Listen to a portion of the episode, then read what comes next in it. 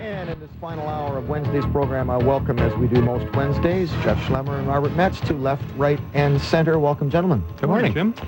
I would like to uh, take advantage of your uh, your varying viewpoints uh, on one of the big issues around today. It's not a hot issue in the sense that it's a bursting, breaking news story. It's an ongoing story, but it's one with some some ramifications on a number of different levels in our society, and that's the big uh, uh, General Motors strike. Um, in our modern Canadian and American society, uh, workers who belong to unions in most cases have the right to strike, the ability to strike. Uh, sometimes they do, sometimes they don't. Uh, labor will tell us that uh, strike is really the last resort. They don't want to strike. They don't want to be off work. Um, some, some, some members of management will say they don't believe that, that it's a very effective club for labor to use, but it's a club that can swing both ways. With the big uh, uh, General Motors strike on now, we are seeing massive layoffs right across North America as uh, some parts become unavailable. Many, many people are being inconvenienced by this. Many other people are uh, being forced to uh, to go on to uh, uh unemployment insurance, workmen's uh, various workmen's insurance programs in Canada and the United States. They cost the taxpayers money. Some people say no, the uh, the workers pay in for just such an eventuality, and there's nothing wrong with them taking money out. Other people say, well, yes, there is. The the employment insurance here in Canada, for example, is supposed to to help you if you uh, lose your job for some reason. These people are not really losing their jobs. Their jobs are being taken away from them. That's one, one side to the argument. Uh, there are a number of sides, and I want to explore them this morning. Uh, Jeffrey, I want to ask you from the side of the left. Uh, you've you've uh, been a supporter of organized labor, and I assume continue to be so. Is what's happening in this strike, is this good or bad for labor? Uh, it's good for labor in the sense that every so often they have to uh, stand up and uh, and take a stand. And this happened with GM uh, within the last couple of years uh, as well. And uh, the the unfortunate issue that they're involved in right now is the whole outsourcing thing, which is sort of peripheral, you would think, to, to sort of the where things are in the economy right now. So GM are trying to get more of their parts for their cars made in by other manufacturers rather than having them made by GM, which is apparently something that Chrysler and Ford have gone much further towards doing, and which the Japanese have been much more effective at doing. And GM's arguing that they have to be able to compete with the other manufacturers uh, to get their car prices, the cost of making their cars in line. Uh, whereas the UAW is taking a hard line, saying that uh, no, in these two plants in uh, Flint that make parts, that uh, they want to keep on making parts there, and that they want guarantees that GM will continue to do that it's it's funny in the sense that in the old days you used to have strikes over wages. It's been a long time since that's been a been a big mm-hmm. pressing issue. Although it seems to me that uh, I've been expecting that there would be some whopper strikes. I see that uh, I think it's the Air Canada pilots are scheduled to go out on strike in the not distant future because we've seen these times where there have been substantial profitability. You know, theoretically a boom market with small increases or if any increases in wages. So it seemed like pressure was building up there. As far as the the process, to me, it is a natural process, and it's a process based on the fact that workers historically have had power when it comes to uh, to manufacturing or uh, or industrial uh, plants because they can down tools. And over the years, it's been refined so that there have been rules of the game, rules of engagement, if you like, established, legal strikes and illegal strikes and so on. And this is apparently a legal strike. Um, and and in a system, you know, in a system where we have uh, a lot of power in the in the hands of management, uh, there is a sort of a corresponding power to some extent in the hands of labor, and this is simply seeing that played out. Bob, uh, from your somewhat different, I'm suspecting, uh, perspective, what do you make of this particular strike? Is this good or bad for labor? Um, I believe all strikes are bad for labor. Uh, Jeff mentioned the big issue was outsourcing. Well, who are the outsourcers? That's another another labor group. So what the issue of a strike is, is one labor group not wanting another labor group to get their jobs. Management is caught in the middle. That's why I've always said that that labor unions as such are profoundly anti-labor in the broader sense of the term. They're just pro their own members, and even there, I have to say that with a, you know, tongue-in-cheek. Um, I know from my own experience, I have been a member of a union, we went on strike once, and it was a losing proposition for everybody. The only winner is the union. They maintain a, a level of political power. Uh, when this happened to me, it was in the 70s. We went on strike for something as silly as 10 cents an hour. And for the amount of time that we were on strike, I would have had to remain with that company for 17 years just to make up the loss that, of the wages that I had while I was on strike. Mhm. And then hope like heck that we wouldn't be on strike once again in that 17 years. So I don't see strikes as as a positive thing for labor at all. They are that part of the of the labor market that does not want to be competitive and that wants to uh, uh, have legislation and special privileges for its group of labor as opposed to other people who are willing to compete for perhaps fewer dollars. And we're not talking about anything approaching minimum wage or under minimum wage. How do you uh, how do you control that though? One of the concerns labor has is that uh, if it was an absolutely free market, that you're very quickly going to be down to minimum wage. Everybody's going to be working for the absolute cheapest amount that anybody can weasel them or bully them or cajole them or or uh, threaten them into taking. Well, how does the rest of the labor market work? It works fine, and it's generally more employed and employable than, than the union sector. Um, the fact that, that, that labor, certain segments of labor, may be making what I call uh, wages that are priced right out of the market, um, does not justify their position there. They're, they're a weight on everyone else. They're, you have to have productivity for the money that you earn. And if someone else can do the same job for cheaper, it is in everyone's interest and in the interest of economy and basic uh, structure of our society that the person who wa- who's willing to do it for less do it. Well, I want to ask you to, to expand on that a little bit because this is an area we keep coming back to on the show, and I've had people ask me that, that they're unclear on this, and I'm going to I'm to paint a picture. Perhaps you can describe or explain how that works. What you're saying is you got worker A who's now making twenty dollars an hour, worker B is willing to do the job for say ten dollars an hour, Okay. and your your suggestion is that in a, in an open and free market that the job then is worth ten dollars an hour, and worker B should get the job, and that society benefits from that. Um, the question that's often put to me is, Uh, that may not be the case. The, the actual value of the job might be 15. Well, isn't the value whatever somebody's willing to do for to do Uh, it for? not always. Oh, okay. Can you explain that? How does that? Well, I may find a worker who is willing to work for $10 an hour, but find other things about him that do not suit my job qualifications, even though they may be able to do the job that worker A does. Mhm. Um, too often today, labor thinks in terms of valuing a task or a job. Management doesn't think that way, at least not rational management. Rational management thinks in terms of a person, an employee, Mhm. an individual who is worth something. Uh, two people may be able to do the same job, exactly the same with the same skill, but person A may show up at work every day, never come in sick, never uh, never have a negative thing to say about his employer. Person B may call in sick two days a week and create all kinds of problems. But otherwise, when, when they're there, they might be able to work the same. These Mhm. people are not worth the same thing. Okay. Well, let, uh, I'll uh, short circuit back then. So the fifteen dollar, you find the fifteen dollar guy. Okay. The question that's put to me often is where does the five dollars go? Because it does not seem to end up in the consumer's pocket. It does not seem to uh, result in lower. We're looking at cars, for example, at lower prices. Or is, and Jeff, I'll ask you this: Are we missing the point here? If we look, for example, at some consumables like, or some con- consumer products like televisions, the prices have radically, have come down radically. Is that because they're making them in Taiwan? Well, to some extent, it probably is. Although I think a lot of it's got to do with uh, advances in technology as well. That it's a lot cheaper to ma- build a TV now than it used to be because the parts are a lot cheaper uh, because they figured out better ways to make them with transistors instead of tubes and so on. But uh, yeah, the whole the whole thing about labor is a difficult one in the sense that uh, I suppose theoretically there are places in the world where people are in, in much more desperate conditions than they are in North America, and theoretically everything should be made there. Uh, you know, if that happens, you know, what what are the implications for everybody else? I don't They know. won't be desperate anymore. Their standard of living will increase, and the whole world will benefit as a result. Everyone. Uh, Except us.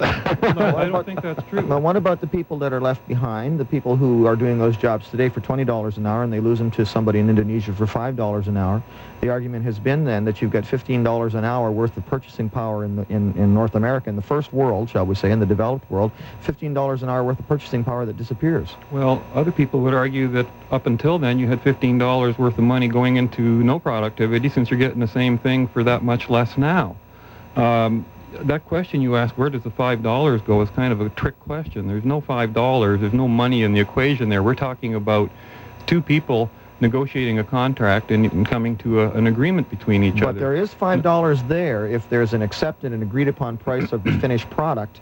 And even though the company Well, no, no, negotiates... no, no. Look, look here, here's here's a mug sitting on the table. I All think right. it's worth a dollar. Okay. You think it's worth five dollars. Mhm. Where'd the four dollars go? No, That's not- what you're asking. No, me. no, no. I'll use the same analogy. There's a mug there. The mug, uh, if you go to a store, any store around town, it'll cost you a dollar to buy that mug.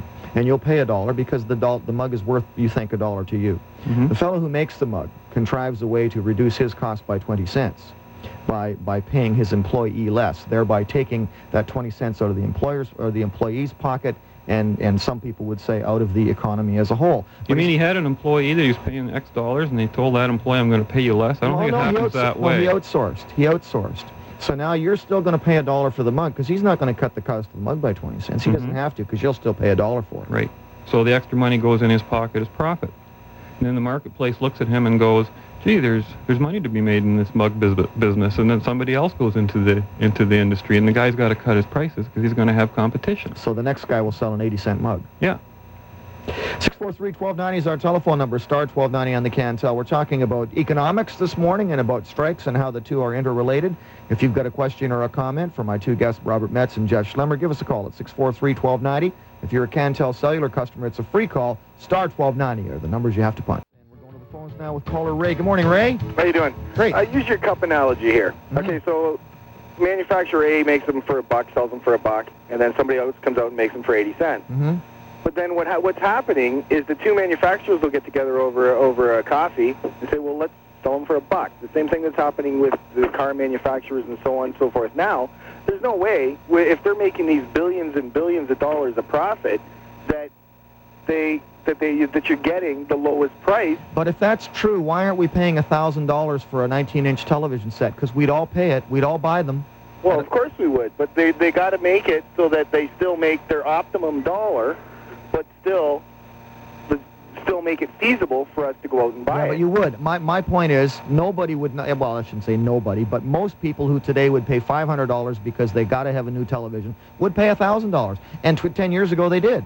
But cars have gone way up, though. Like, it, it, electronic stuff seems to be different than everything else. The computers and anything electronic prices have come way down. But cars, which are pretty high technology, That's because there's a lot of competition in the electronic field and little government regulation and no unions. what about cars? Uh, the, the very opposite. In fact, I'd, I'd be interested in wanting to know how much of the cost of a car actually is labor. Because, uh, you know, the a cost of a car today is the same as the cost of a house was 20 years well, ago. Well, I believe, and I, I stand to be corrected, maybe somebody can uh, tell me, but I think it's somewhere under 20%.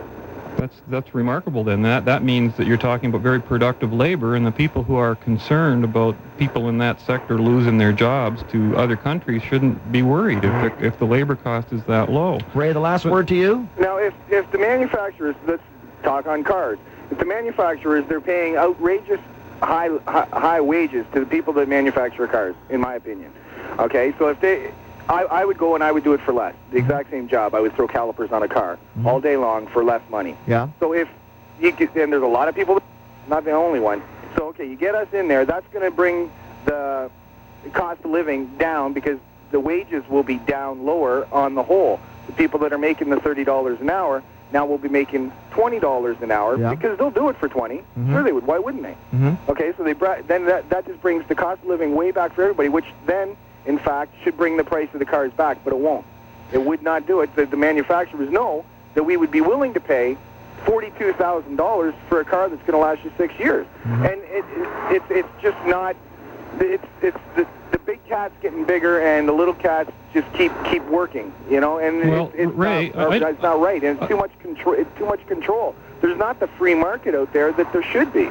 Well, the, the free market is a person selling whatever he, he creates for whatever he wants to sell it for. The, the profit is not relevant to the consumer. What's relevant to the consumer is prices. And even as you said with the cup, if you had cup manufacturer A and B get together and collude to, to pull the price back up to a dollar, all that means is that there will be a cup manufacturer C or D. Right, and, And they then keep coming they, in. They, then the A and B will have made enough profit. They'll buy out C and D. Well, if they do, even so, as long as they're selling products to a willing market, that's all that matters. And as long as you're willing to pay X dollars for gasoline or for cars or for television sets, uh, it's absolutely nobody's business how much profit is built into it. If you want to get in on the system and make money, then you start manufacturing those things and do it cheaper. And Personally, I have found in, corporate circles that the more you can make, you make more money by selling more products at cheaper prices than you do by selling fewer products Yeah, at like more expensive bulk. Prices. I understand that theory, but it takes money to make money. And when, when it, it, the way it's gone now for so many years, that there are so many pe- only so many people that have access to that amount of money. Well, if you want to get, if you want to start at the top, yeah, but if, but that's not the way the market works. Everyone starts at the bottom. The cup manufacturer may, how much money does he have to invest to make a cup? And then maybe he makes a lot of money on the cup and he moves the next step up. He starts going into wagons or snowmobiles or something. And, and you, you can't you can't talk in terms of, gee, I have a right to the market and I have a right to produce cars when you know that the capital expenditure required is incredible and that even the big companies who have this have spent years building up the technology and investment and capital that makes the cars we have today possible. You know what I don't understand though is that when I look at uh, the labor cost of cars, and I look at like uh, Volkswagens, for instance, in Canada, they're all made in Mexico, and Cavaliers, uh, Chevy Cavaliers are made in Mexico. Interrupt for one second, gentlemen. I have to go. You have, Okay. all have a good day. Good. Thanks, Ray. But then, then you've got Honda Civics that are made in Alliston, north of Toronto, or Toyotas made in Cambridge, and they're all about the same price. Mhm. And you know, if if labor was a substantial part of the cost, you'd think the Mexican-built cars, the, the Chevrolet, would be much cheaper, uh, and it's not. I don't. But you see, this is one of the arguments that people have made in favor of free trade. The anti-free trade people have said all these jobs will leave because the labor cost is so much lower that uh, North Americans or, or Canadians and Americans eventually won't be able to compete and everything be made in Mexico and so on and so on and so on. The fact of the matter is that that's not, that's not the case. Productivity is much higher here. Um, skilled workforce, all of those other things, and you've just you've just alluded to it right there. That that these automobiles, that in theory they should be able to sell for an awful lot less, they're not. Now, well, what you just said earlier kind of explains it. If, if only 20% of the cost is labor up here, Well, no, means- no, I'm, I'm only. I'm, I don't want to be quoted on that. no, but no, I but just, think just that's that, where we are. ballpark figure. Yeah. So that means that 80%, using this ballpark figure, is materials and labor and, and the, the hardware, so Shipping to and profit and everything else. Well, I'll bet you that is what's more expensive hmm down in Mexico. Is the true. capital end of Yeah. things. So, Mhm. so that so that this is one of the things that we in the more advanced countries tend to forget. We are quote capitalistic countries. We are countries that have been allowed to build capital, and that's why we can outproduce and create wealth. Uh, these other coun- countries are socialist countries. They didn't. They were never allowed to build the capital. So all they have at their disposal right now is labor. It's the only thing they can offer to the world marketplace until they build the infrastructure. And that's a time-consuming thing and, and, and something that demands a discipline to the marketplace and a discipline to, you know, even personal life that, that some cultures haven't achieved. What about the argument, though, and Ray sort of made it here, that, and then let's go back to where we started today, was from the GM strike, where the GM workers contend that General Motors is, in a sense, is colluding um, to, uh, to prevent them from continuing to be productive uh, parts of the General Motors process. They are saying, listen, we build these cars, we build them well, uh, we are competitive. You've proven we're competitive because you're the largest car company in the world, the most, well, maybe not the most uh, profitable right now, but certainly one of the largest corporations in the world, and you're still making lots of money. We've proven we can do the job. You don't care about us. All you care about is the bottom line. You have a responsibility beyond that bottom line. And how we now? Well, what's- I- what are no, they wait a minute, wait, about? Wait, wait a minute, wait a minute. Um, I'm, I'm, I'm speaking here hypothetically for what I think one of the rationales that these people are saying. Now, you might say, the argument might be, well, they're wrong. The company does not have that responsibility. But these workers believe the company does. If they do believe that, how else are they supposed to enforce their concerns or, or at least make sure their concerns are addressed uh, without, without striking? Well, how does a non-striking person do it? I mean, Well, a lot of times they don't. Well, that's true, and that means that that's the option out there. And the reason is not because of some problem with the employer. The reason is because of the problem with the other employee, the guy out there who is willing to work for the same or less than you. That's always what the problem is. So I keep hearing all this sympathy and concern expressed for the top end of labor all the time. Oh, what's the poor union guy going to do? What's the poor striker going to do? I'm a guy that's thinking about the guy at the bottom of the list who hasn't got a job, who's poor, who wants a job, and nobody even asks a question about this guy. Like he's shoved out of the labor market like, oh, well, he doesn't matter. Well, that's I'm asking you that question. What about that guy? What about them? Well, what, what how do you how, what are you going to do for the him? union people say we should unionize them all. And then they Oh, then they- that's good. then it- Put them all in the same pool. No, but that's what and this is then all you've about, is- defeated the whole purpose of unions. It'll never happen. G, or uh, the, the union in this case, and the unions in in my experience in the last several years have been the far and away the most vocal uh, social activists when it comes to unemployment. I don't hear GM and uh, and the banks out there saying our, our unemployment rate is too high. Somebody ought to do something about it. It's the unions who are saying that. They're not saying it because it protects their members. They're saying it because it's a bad thing all across the board well, for they people don't to be like out of work. unemployment because unemployment creates competitive labor, obviously.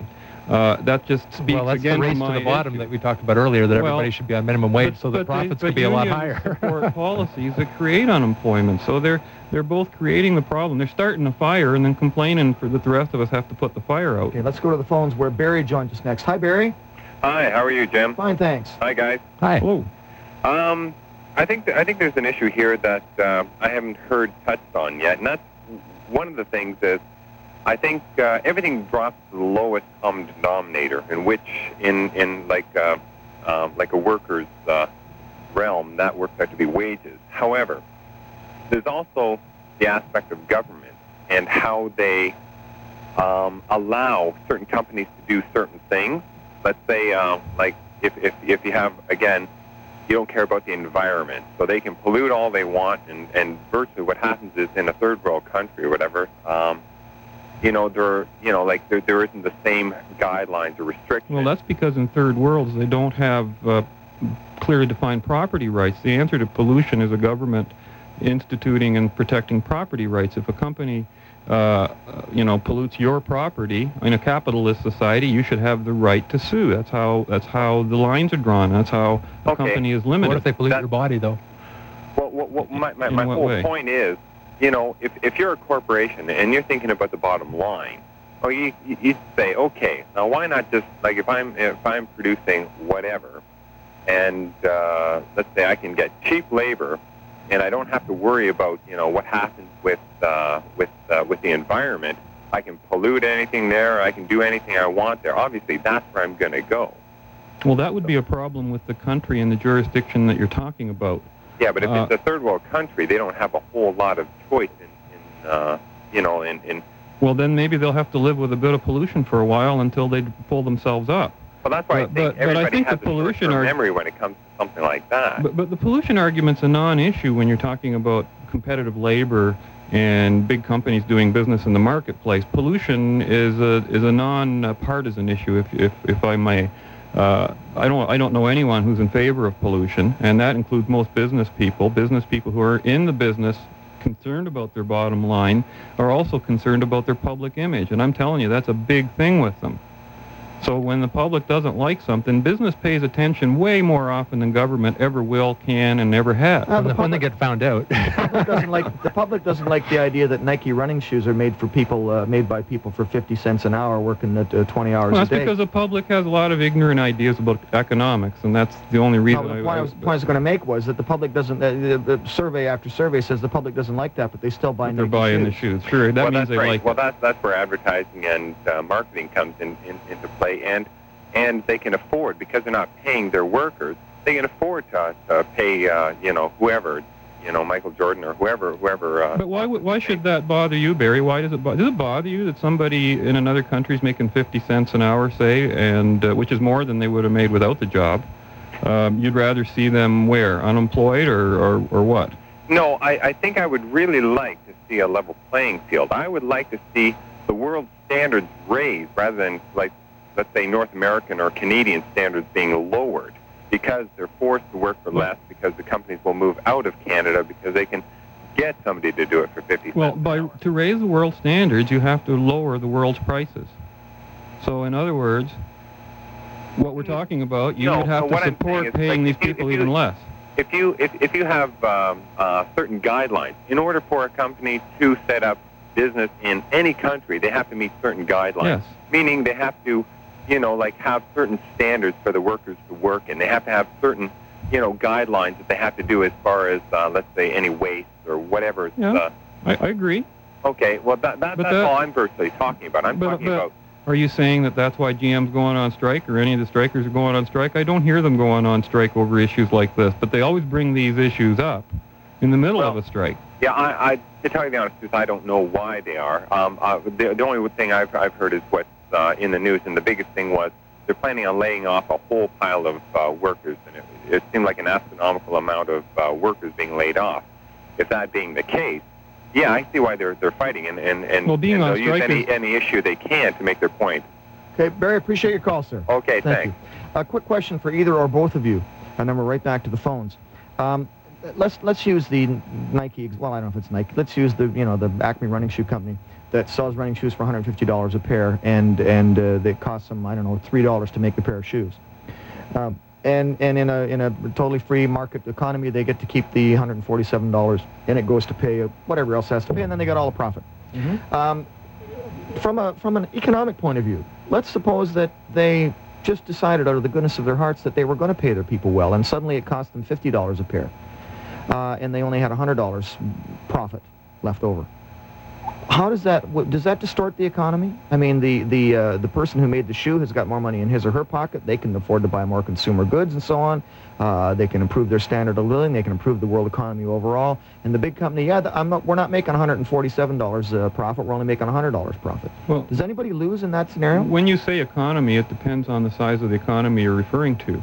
It's relative to the size of the company. If they're only talking about 3,000 employees in a in a country of 10 million people, that's a drop in the bucket. It wouldn't make a difference. But would it, would it hurt? Would it hurt the company? Would it hurt the company in the sense of having lower profits? Mhm. Yes, in that sense.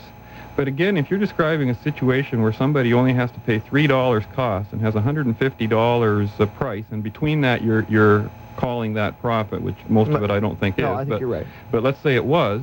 That to me is a tremendous incentive for, for competition to come in. They're going, wow, I, I can make $147 on one pair of shoes. But they can't do it unless they're selling Acme shoes. Well, then they have to develop a product that can compete. So obviously people are buying something that may be not worth something in a real sense. Like, remember the pet rocks uh, Mhm.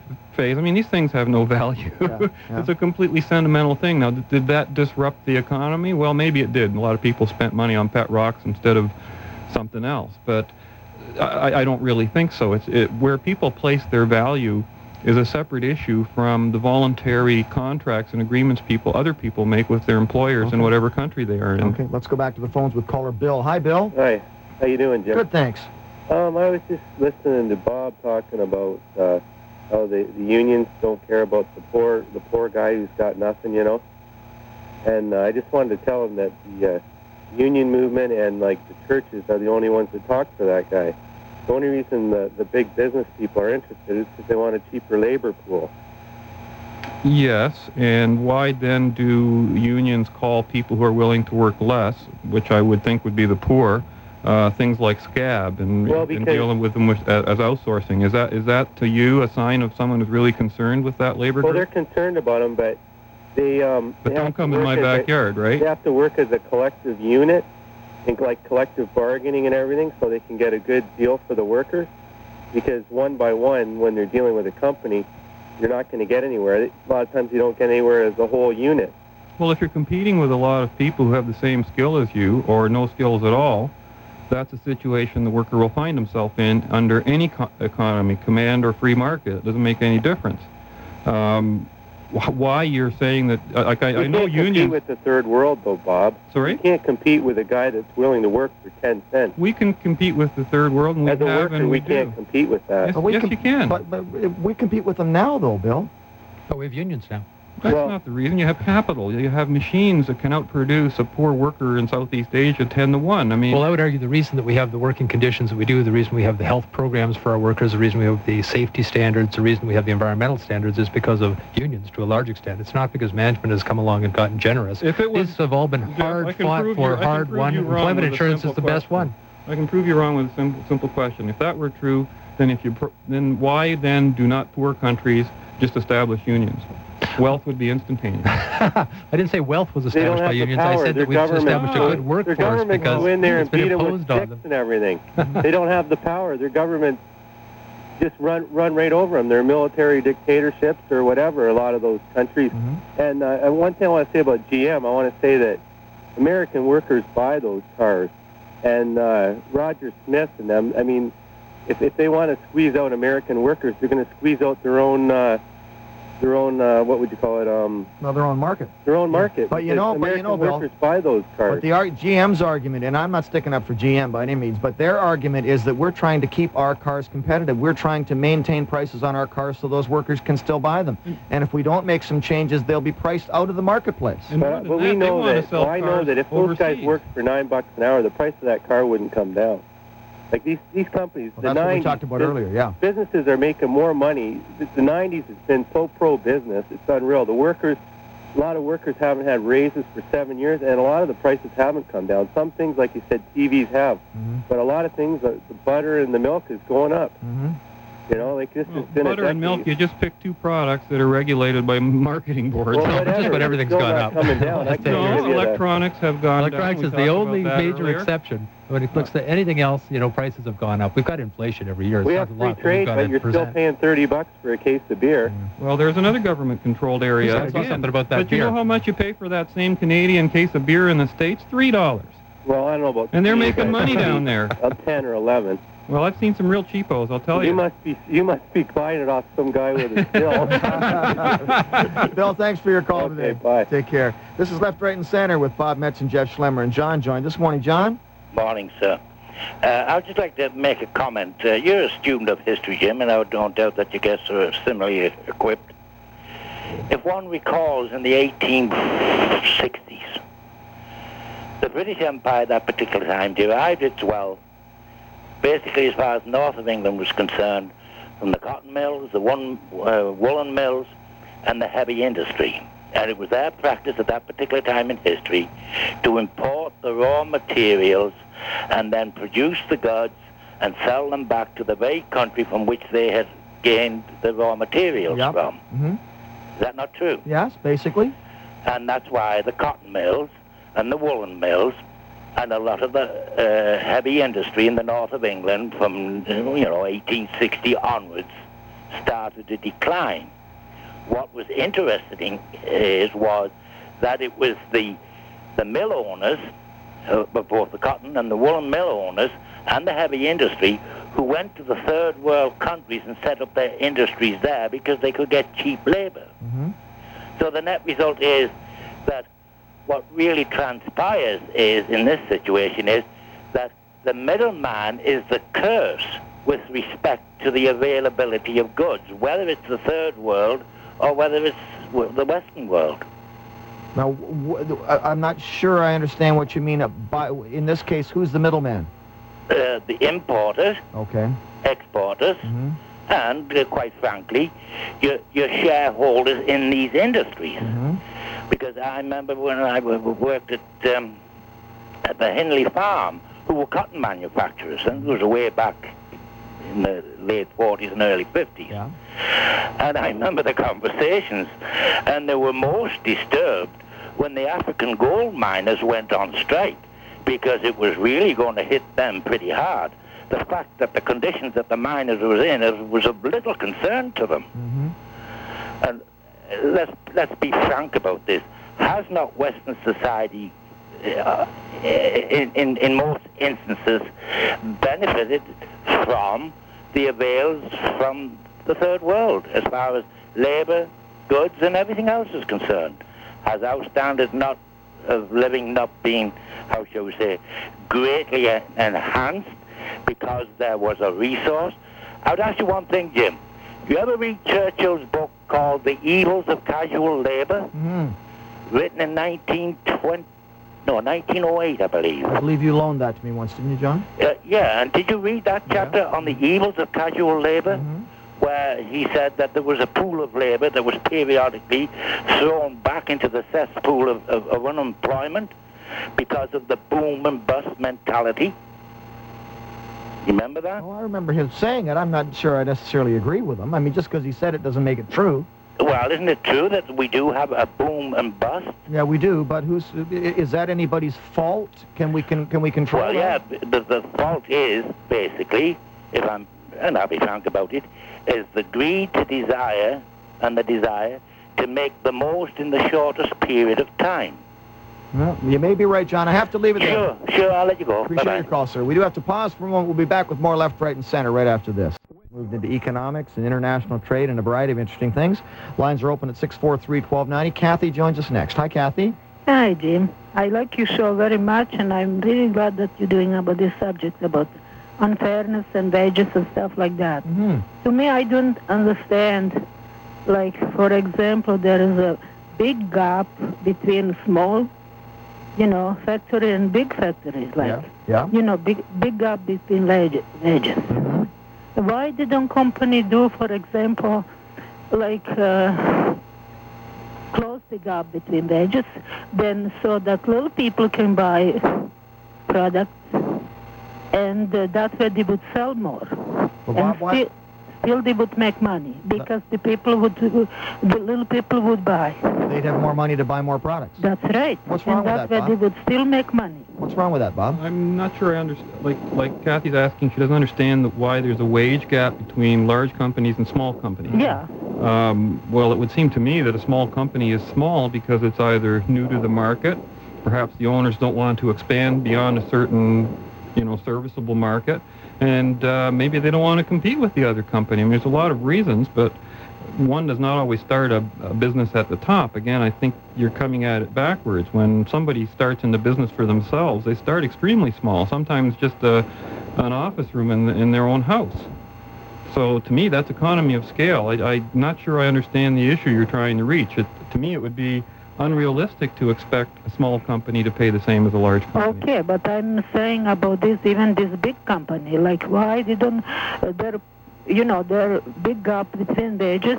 What about if they're, they're lowering wages, or even if they keep some wages, but the lowering prices of cars, so the sm- uh, Oh, so small people can buy those cars. So, so you're asking why the larger companies don't lower their wages? yeah, Um, probably because they believe that they can't get the kind of employees they want at lower wages, even though there may be a wage pool out there.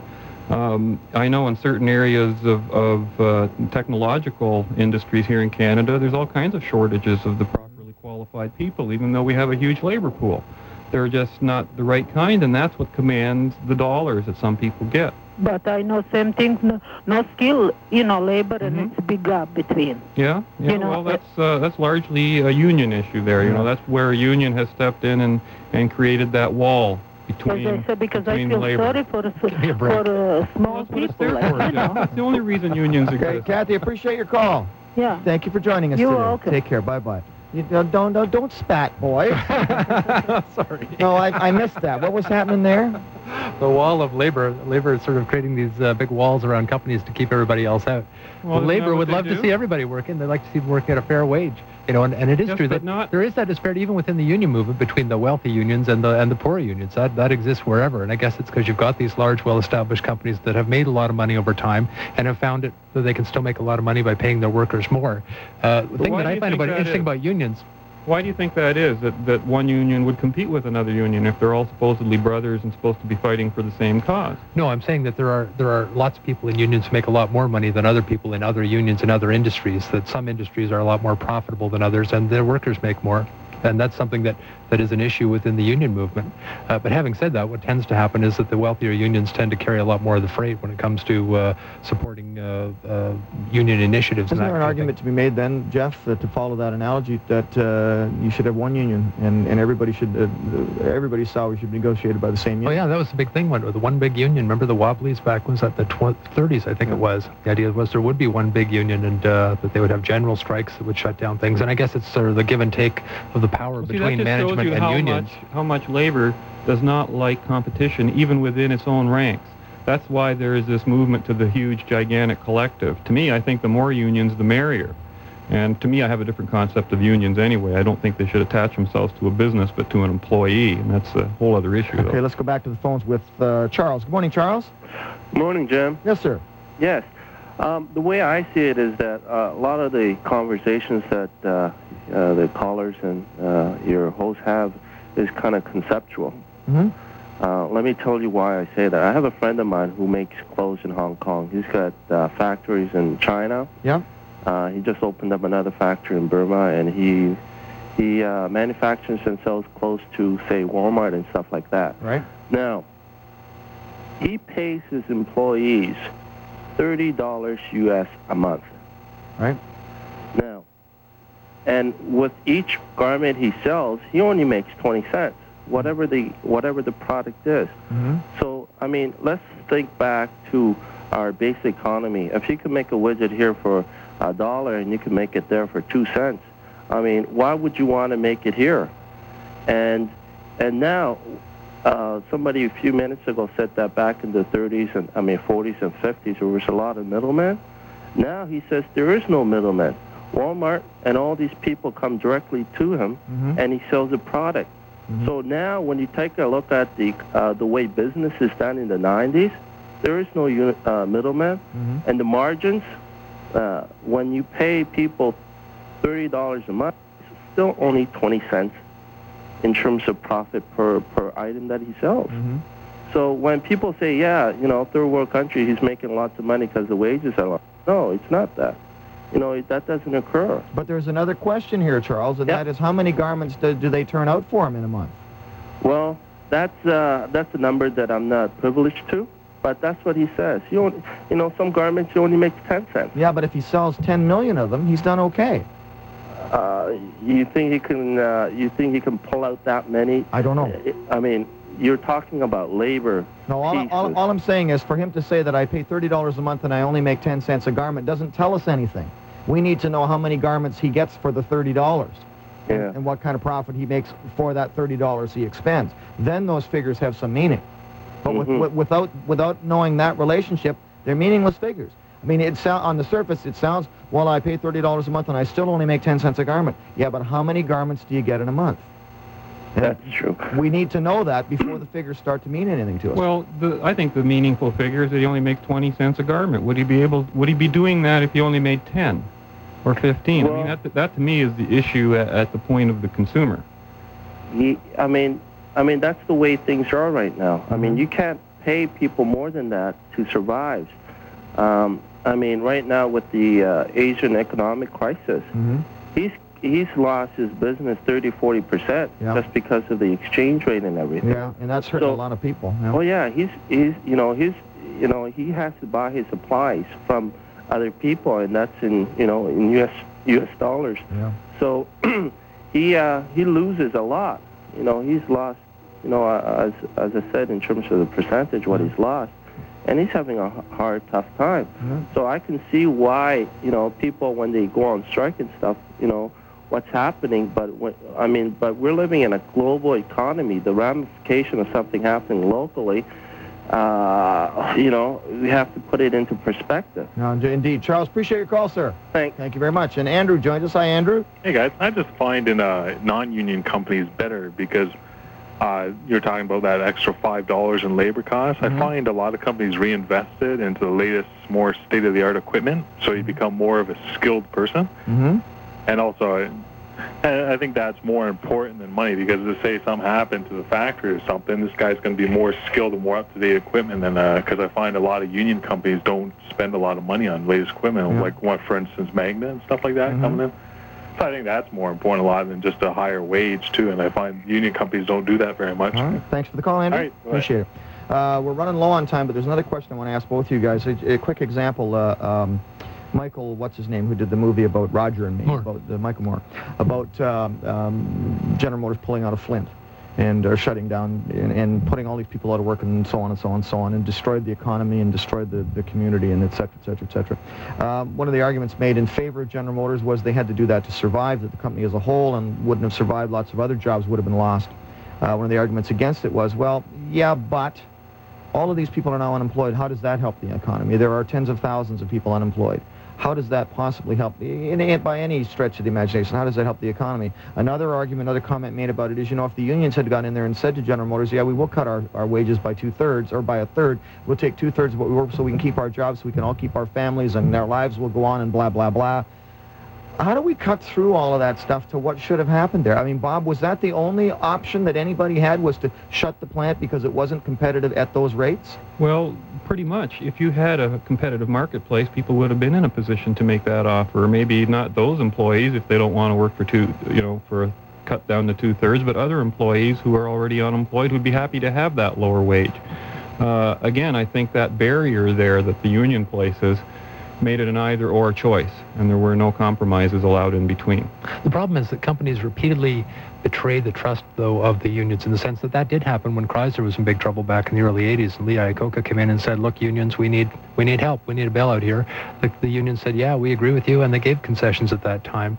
Uh, on the other hand, though, right now, GM is in the middle of, of a, a record profitability. It's had record profitability for the last three years. So it's making money hand over fist. And then to come in and say, we can't compete unless we fire thousands of people in the middle of an economic boom time is really hard to swallow. Well, it is hard to swallow, especially if you're one of the people getting fired, but you have to look at it from the other point of view. That capital is required, as, as Andrew so wisely pointed out, that capital has to be invested back to keep those people, you know, keep, keep them productive and perhaps even have fewer of them, but more productive, and pay those fewer people even more. You'd think that would make a union happy, but it doesn't. You know, it's it's a political thing. But again, downsizing ultimately ends up with nobody working. And I was struck by I can't remember the name of the professor who had first invented the term downsizing, who said that he's realized that that's that can't be the direction the business takes. Ultimately, it's about expansion. It's not about contraction. You contract during the bad times, but in the good times, ideally, you're expanding. Well, you're hopefully you're expanding your markets and contracting your overhead. And that's basically the that's the, that's how you make a profit. You and want to keep your, your productivity too. Yes. Isn't it? That's the other well, thing. well, yes, absolutely. You can't. General Motors can't cut 10,000 employees and maintain profitability, or they won't do it. We have to pause for a second. We'll be right back. Well, guys, uh, I don't know we've settled anything today, but certainly lots of food for thought.